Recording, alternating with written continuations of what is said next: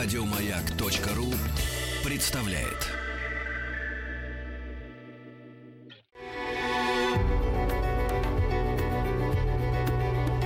Много букв.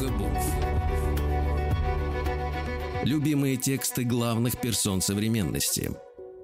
Добрый день, меня зовут Яна Вагнер, я писатель, автор романов Вон Гозера «Живые люди» и «Кто не спрятался». Осенью на большой экран выходит фильм Вон Гозера «Эпидемия», снятый по моему первому роману. А зимой выйдет одноименный телесериал. А читать я сегодня буду фрагмент моего третьего романа «Кто не спрятался». Всю жизнь она делит людей на две группы, всего на две. В одной поначалу только бабушка, мама и папа, безопасные, свои. В другой – все остальные – это разделение возникает, когда трехлетняя Лора, бабушкина радость, вся покрытая поцелуями от макушки до розовых круглых пяток, в первый раз прорывается из детской в большую комнату, гостям. Летний вечерний жар сочится с балкона вместе с сигаретным дымом, в углу булькает кассетный магнитофон. Празднично пахнет огурцами и растаявшим майонезом, скатерть в розовых винных пятнах – Родители, румяные, ласковые, распахивают руки ей навстречу, но она летит мимо, прямиком к столу, где сидит женщина в синем платье, яркая, как тропическая птица. На шее у птичьей женщины длинная нитка бус, составленная из сахарных жемчужин.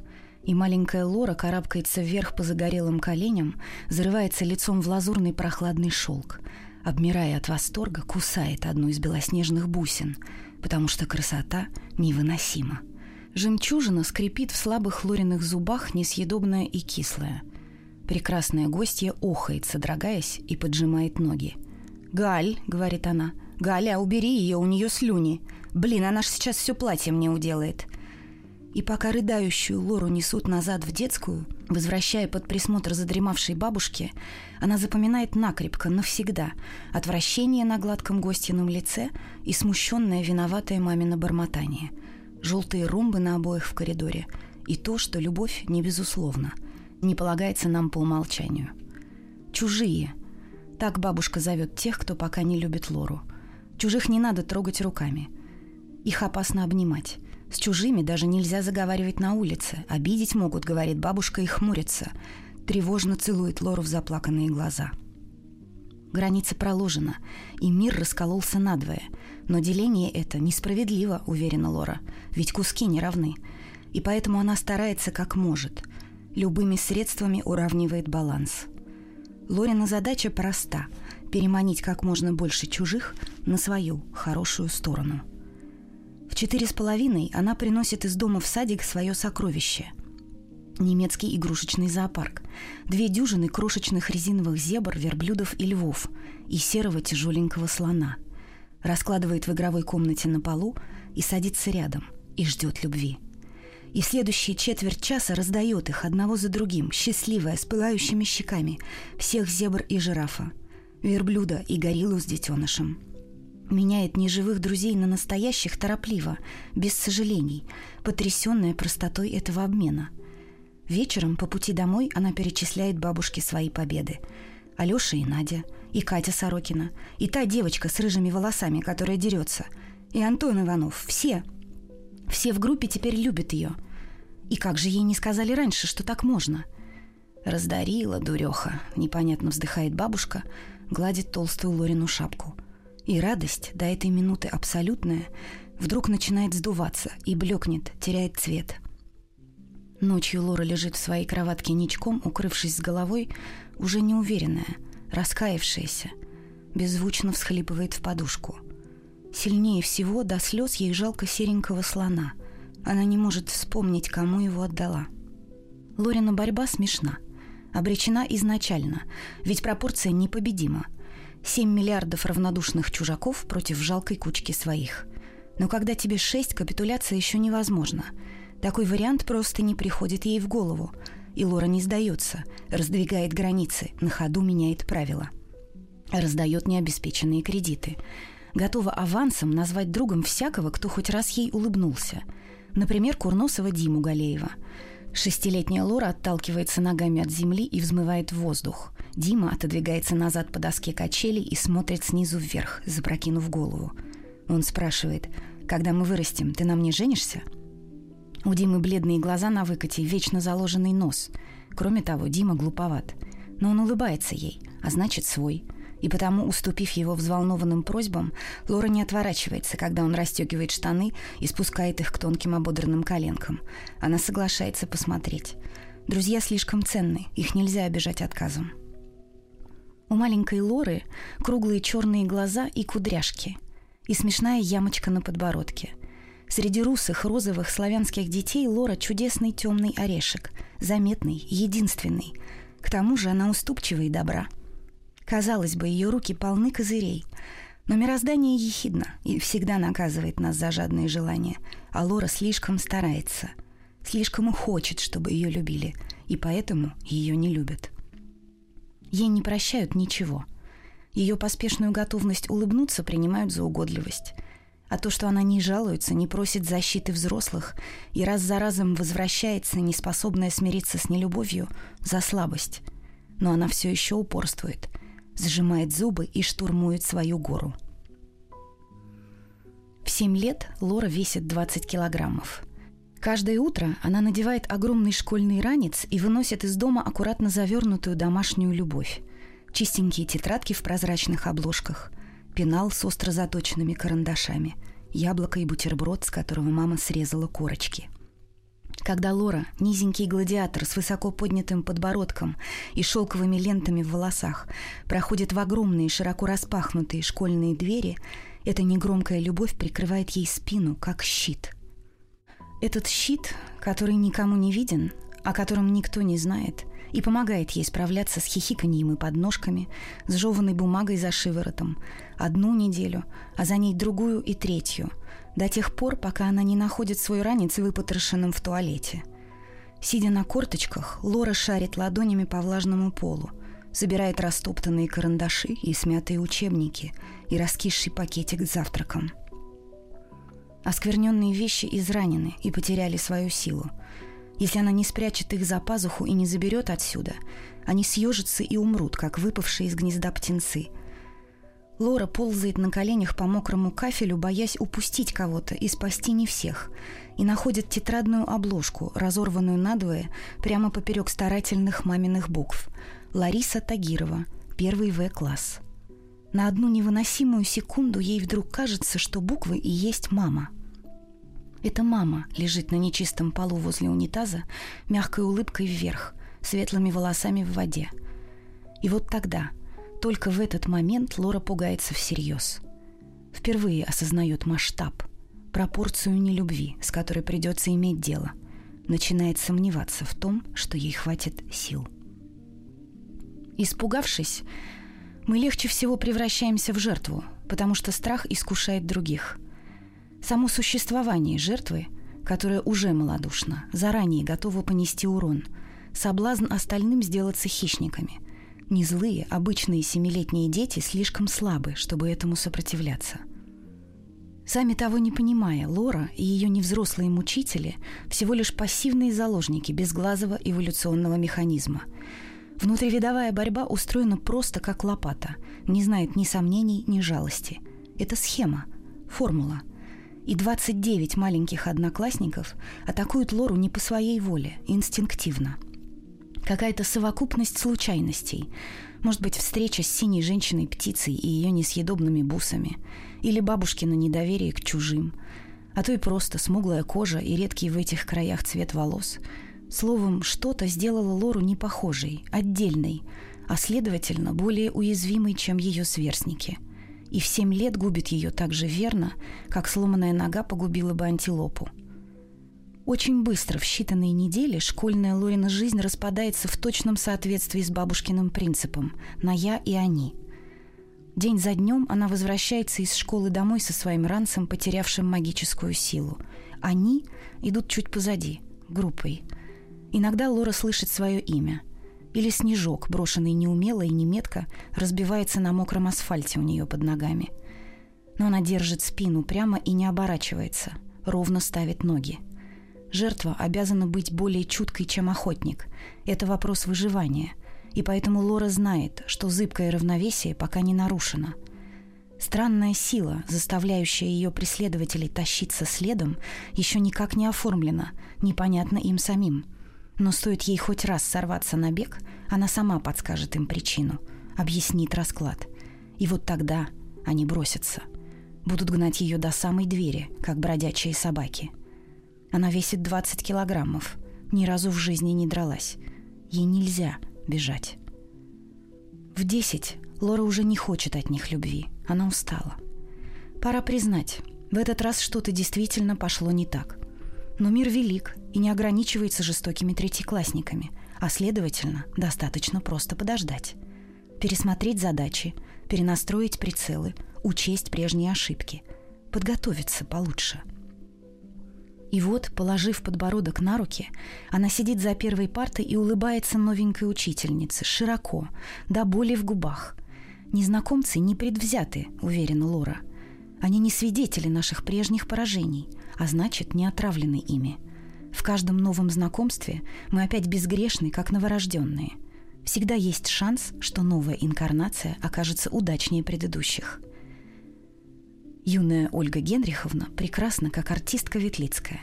У нее прямые светлые волосы, а брови выщипаны тонкой беззащитной дугой – она читает фамилии из классного журнала и всякий раз ненадолго поднимает глаза, рассеянно улыбаясь.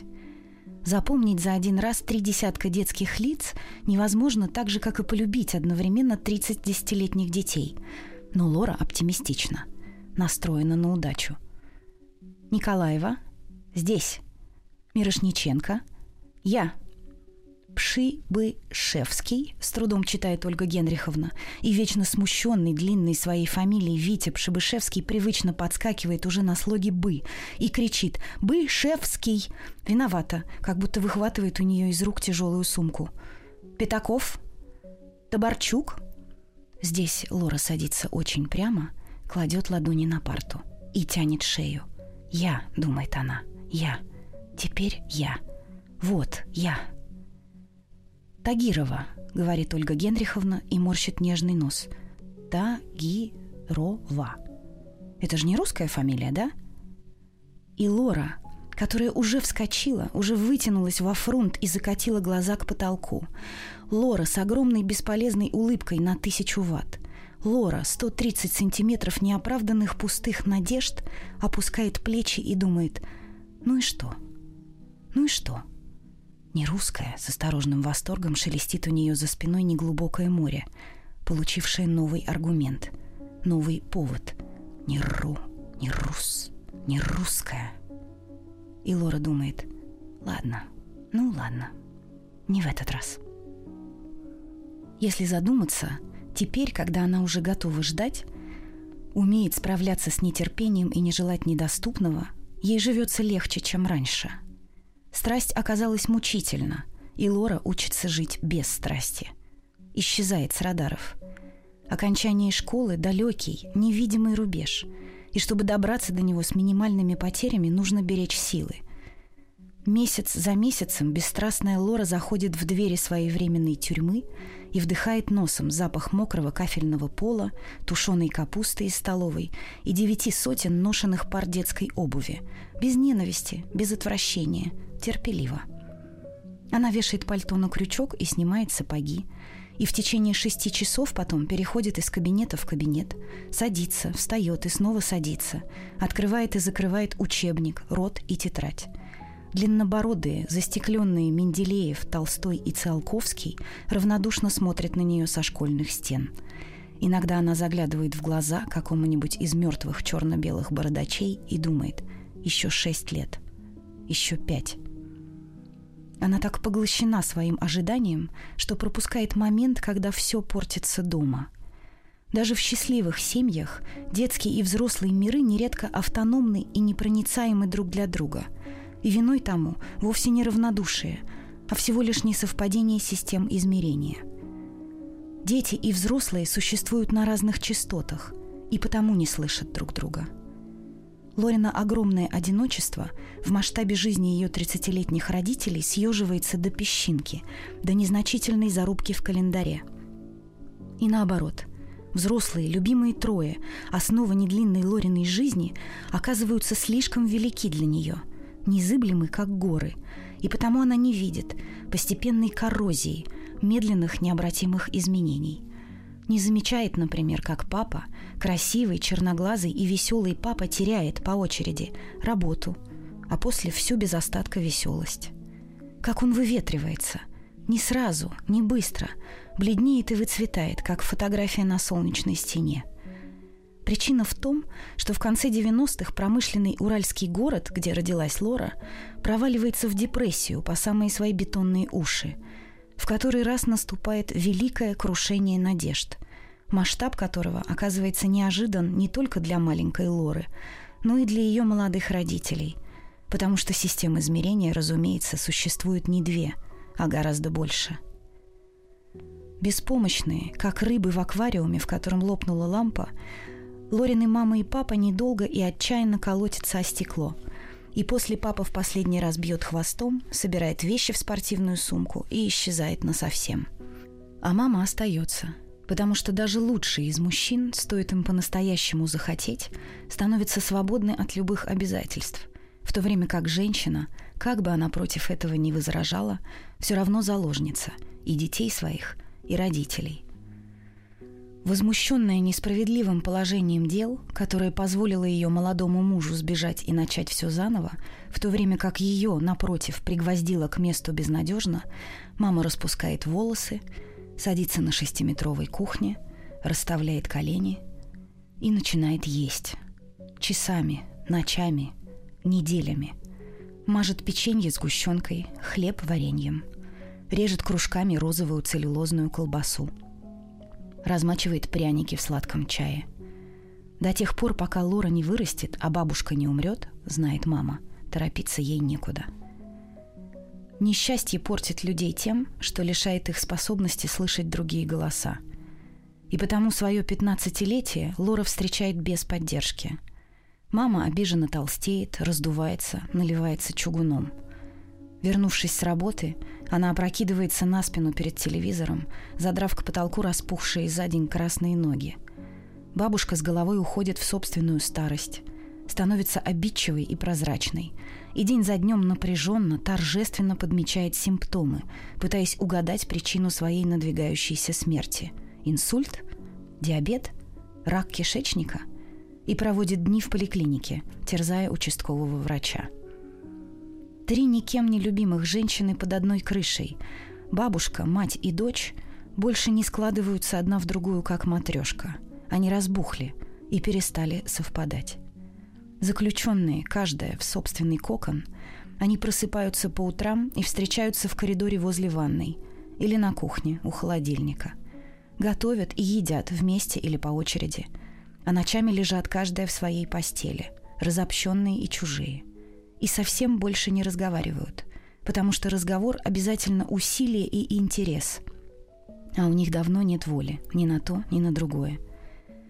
Иногда они бессильно и страшно кричат друг на друга. Но даже в такие моменты каждая слышит только свой голос. Мама винит их в своем безнадежном соломенном вдовстве. Бабушка — в равнодушии к ее умиранию. А Лора — в том, что последний источник любви, на который она могла рассчитывать, тоже теперь отравлен. Конечно, вслух они этого никогда не произносят. Люди редко говорят о том, что их мучает на самом деле. И потому причиной иссушающих сражений становится свет, не выключенный в ванной, не вовремя выброшенная газета и плохо вымытая посуда. 16-летняя Лора носит обтягивающие джинсы и майки с открытым животом. Густо обводит глаза черным и ворует деньги из маминого кошелька – Каждое утро она покупает в палатке возле автобусной остановки пачку «Волк» и проводит перемены в школьном туалете, небрежно выпуская дым в лицо присмиревшим одноклассницам. Мир не сделался к ней добрее, это она бы заметила, но определенно повернулся лицом. Теперь мир смотрит на Лору пристально, не отвлекаясь. Мир больше не равнодушен. Он свистит и улюлюкает, и бежит за ней по улице, хватая за руки – у Лоры тяжелые мрачные кудри до лопаток и недобрые кошачьи глаза, и оливковая кожа. Груди маленькие и твердые, как яблоки, и ноги, смуглые, бесконечные, с узкими ступнями и хрупкими щиколотками. Не детская, неправедная Лорина красота оглушает, как пароходный гудок, как пожарный ревун – Она не радует, не внушает нежности, просто вышибает дух. Грубо выкачивает из легких кислород, возмущает и жжется. Не заметить ее невозможно так же, как и пытаться использовать. «Эй, котеночек, куда такая серьезная?» — кричит простодушный, неподготовленный мир из-за руля немолодой иномарки. И замедляет ход. И катится вслед за Лорой, которая возвращается из школы с полупустой сумкой на плече. В сумке комок мятых тетрадей, тушь для ресниц, две зажигалки и табачная крошка на дне.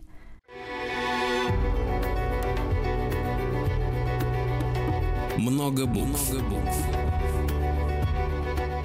Любимые тексты главных персон современности. Добрый день. Меня зовут Яна Вагнер. Я писатель. А читать я сегодня буду фрагмент моего третьего романа «Кто не спрятался». «Красивая! Давай покатаемся! Алло, оглохла? Постой, слышь!» – зовет мир и свистит, и поддает газу, готовясь выпрыгнуть на забросанный окурками тротуар и остановить, развернуть к себе, предъявить права – «Ты чё такая?» – начинает он, сердясь, заглядывает в грозовые Лорины зрачки и осекается, оробевший, и отступает уже без злости, сразу соглашаясь с негодностью своих притязаний, потому что ни лицо это, ни тело не подходит к плюшевым сиденьям и заклеенной иконками приборной панели, к четырем пластиковым сиськам Жигулевского и набитой шансоном магнитоле. Разумеется, никакая красота не всесильна – даже точечно, один на один она действует не всегда, и уж тем более беспомощно перед толпой, подогретой алкоголем или винтом. И поэтому в том, что Лора, которая ходит где хочет и возвращается домой за полночь, ни разу при этом не оказывается растянутой на куче битых кирпичей, не получает кулаком в зубы и даже не просыпается голой в несвежей постели с тремя незнакомцами, нет никакой закономерности. Это всего лишь случайность незаслуженная удача, невидимая Божья ладонь, которая временами все-таки протягивается с неба и прикрывает тех, кто слишком молод, глуп и неосторожен, и не может пока позаботиться о себе сам. Если бы ей только, думает сейчас Лора, встретить Ваню тогда, в тот момент. Ваню, который не зол, великодушен и щедр, который надежен, как гора – с которым она даже, как ни странно, родилась в одном и том же уральском городе, утыканном дымящими заводскими трубами и блочными пятиэтажками. Но Вани в городе больше нет. В год, когда Лора медленно идет по улице из школы, не оборачиваясь на свист, Ваня уже 33. Он давно живет в Москве и даже успел сколотить свой первый долларовый миллион. У него двухэтажный офис на Остоженке и секретарша, которая знает японский. Словом, для Вани все позади. Он вырвался и замел следы, и отныне благополучен. Он больше не один. Другое дело Лора. Не взрослая, ничья, которая понятия не имеет о том, что до встречи с Ваней ей осталось всего семь лет, и поэтому живет их как может, небережно, без четкого плана. Она больше не ищет друзей и не ставит перед собой громких целей не пытается изменить положение вещей. Просто перелистывает дни, один за другим, учится переживать их с минимальным ущербом. Пить сладкие 40-градусные ликеры и не чувствовать тошноты. Не терять контроль. В каждой компании быстро делить людей на злых и добрых, предсказуемых и опасных. Принимать подарки и не считать себя обязанной. Присутствовать, но не быть делать пустое лицо и не различать слов, когда на нее кричат. Быстро бегать, говорить «нет», не вовлекаться, не хотеть невозможного. «Гулящая отцова порода», — громко говорит бабушка из своей комнаты, когда Лора среди ночи сидит на полу в прихожей и пытается снять сапоги. «Не смей о нем так говорить!» — кричит мама, приподнимается на постели и стучит кулаком в стену. «Это ты! Это из-за тебя! Выгнала, добилась своего. «Да лучше б я его вовсе на порог не пускала, цыгана проклятого», — раздельно отвечает бабушка. «Провисел на нашей шее, пока удобно было. А ты дура». И мама, огромная, возмущенная, как загорпуненный кит, тяжело ворочается в кровати, терзает изношенные пружины. Лора сидит в темноте на сыром коврике возле двери, опустив голову между тонких коленей, окруженная их сердитыми голосами — заставляет себя открыть глаза вытирает мокрый рот рукавом, дергает ногой, стряхивая капризный сапог. Поднимается, сбрасывает куртку и, перебирая ладонями, чтобы не упасть, идет вдоль недлинного коридора, нашаривает дверной косяк и проваливается в теплую пустоту спальни. Делает еще четыре некрупных шага, стаскивает джинсы и опрокидывается лицом в подушку, чувствуя, как царапают наволочку склеенные тушью ресницы. «Надо было мне уехать! С ним уехать надо было, а вы тут как хотите!» Привычно, без слез причитает мама по ту сторону тонкой стены. Бабушка негромко хихикает в темноте. Ее постель в полутора метрах от Лориной отчетливо пахнет волокордином и болгарской розой. «Ларка», — шепчет она, — «там на кухне картошечка жареная на плите. Ты закусила бы, в школу же завтра». Гулящая порода, снова вздыхает бабушка, когда утром Лора, согнувшись над раковиной, выплевывает скисший завтрак. Нагуляла. Ничему вас, девок, не научишь. Мать твоя тоже три раза скоблилась. Но та хоть знала от кого. А ты? И хлопает ее по содрогающейся спине, ласково, открытой ладонью. Без злости. Токсикоз настигает Лору слишком поздно, и поэтому бабушкина наблюдательность не приносит плодов – Скоблить 17-летнюю Лору в начале второго триместра отказываются последовательно в районной консультации, в городской больнице и, наконец, даже в коммерческом абортарии, на который мама ухитрилась занять денег. Живот из худенького Лориного тела выпирает только на седьмом месяце, как будто все без исключения симптомы беременности, сговорившись, решили опоздать, чтобы не пугать Лору раньше времени и гарантированно спасти младенца. Потрясенная школа позволяет ей сдать выпускные экзамены экстерном и выписывает аттестат поспешно, не придираясь ни к чему. И поэтому в мае Лора, которая могла бы сидеть на физике, лежит в родильной палате, согнув ноги в коленях, и смотрит в окно на лиловый, как разбавленные чернила, куст сирени, дрожащий на ветру.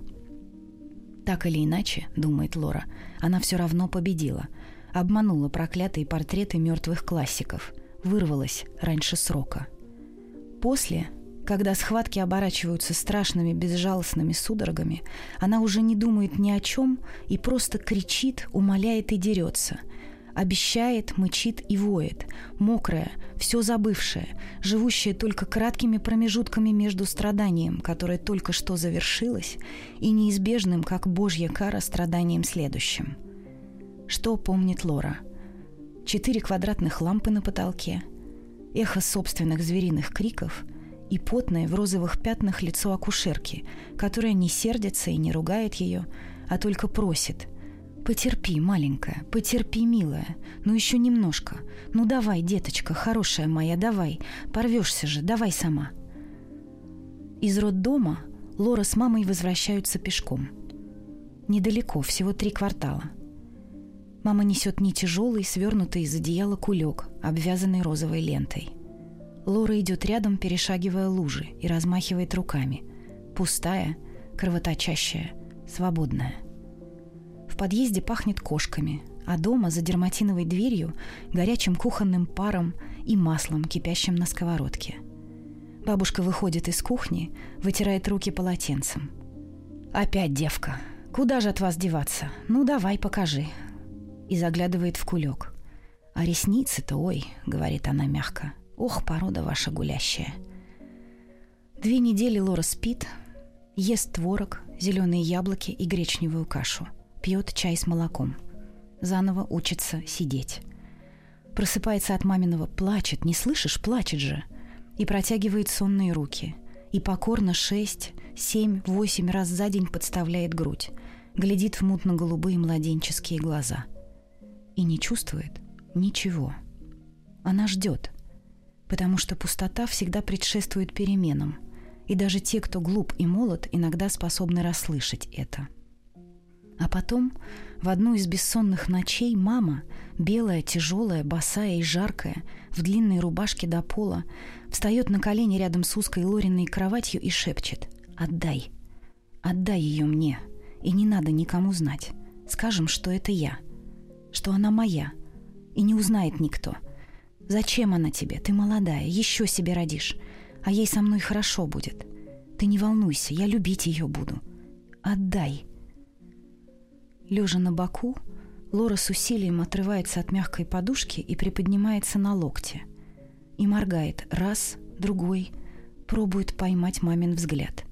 И не может, потому что мама смотрит мимо, жадно, ненасытно, в крошечное и красное от плача бессмысленное лицо сердечком. И огромность маминой любви с ревом проносится над Лориной головой. Поверх, не касаясь.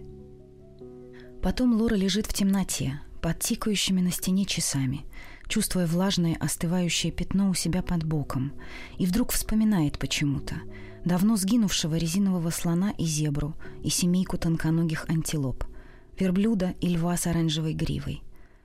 Воспоминание реально настолько, что она широко открывает глаза, почти готовая снова услышать бабушкина «раздарила, дуреха».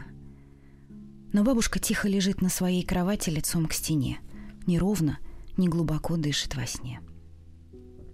Еще через месяц Лора складывает в четверо все свои чистые наглаженные маечки, две шелковых рубашки с рукавами-крыльями, теплую афганскую дубленку, которая немножко пахнет козлом, носки и колготки, трусы и джинсы, и переламывает пополам, чтобы поместились в сумку две пары дорогих острозубых сапог. Упаковывает тушь и пудру, и сладкий флакон взрослых духов, и папину фотографию, и аттестат зрелости – на вокзале мама крепко держит ее за плечи и говорит «Сумку под голову положи, поняла? Поняла? Глаз не спускай. И не пей в поезде, не знакомься ни с кем». А потом прижимает Лорину голову к горячей мягкой груди и шепчет ей в макушку «Ты красивая, у тебя все будет, слышишь? Ты только хорошего найди себе. Не жадного и хорошего, чтоб не бросил, чтоб защищал. И дурой не будь, слышишь? Главное, дурой не будь, как я. Ларочка, деточка моя, только не будь дурой. В вагоне густо пахнет дегтем, горячим стерильным бельем и коньяком. Лора стоит в проходе, зажав сумку между тонких коленей, и смотрит, как мама тяжело бежит по перрону – расталкивая локтями вялую железнодорожную толпу, и широко много раз крестит воздух вслед уходящему поезду. А дальше Лора 30 долгих часов едет на своей верхней полке, держит сумку под головой и не ходит курить в тамбур, и вежливо отказывается от водки, предложенной страшноватыми попутчиками. Аккуратно, как иностранец, разбирается с громадной железной Москвой, не рискует, не верит незнакомцам, не покупает лотерейных билетов. Работает на почте, кассиршей в Ашане, официанткой в дорогом ресторане на Покровке. Снимает комнату в Кузьминках, экономит, ест только на работе, учится по-московски тянуть гласные, спешить, не здороваться в лифте, не улыбаться прохожим. Не спивается, ни с кем не спит за деньги. И в конце концов, спустя время встречает Ваню и даже выходит за него замуж – переезжает под пятиметровые потолки, к черной икре и шелковым простыням, в маленькие руки филиппинских горничных. Надежно прячется под крепкую Ванину защиту. Словом, исполняет мамины советы дословно и тщательно. Все, кроме одного. Не искать одобрения и любви. Не быть дурой.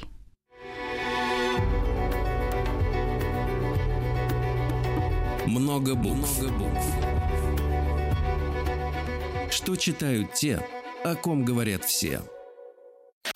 Еще больше подкастов на радиомаяк.ру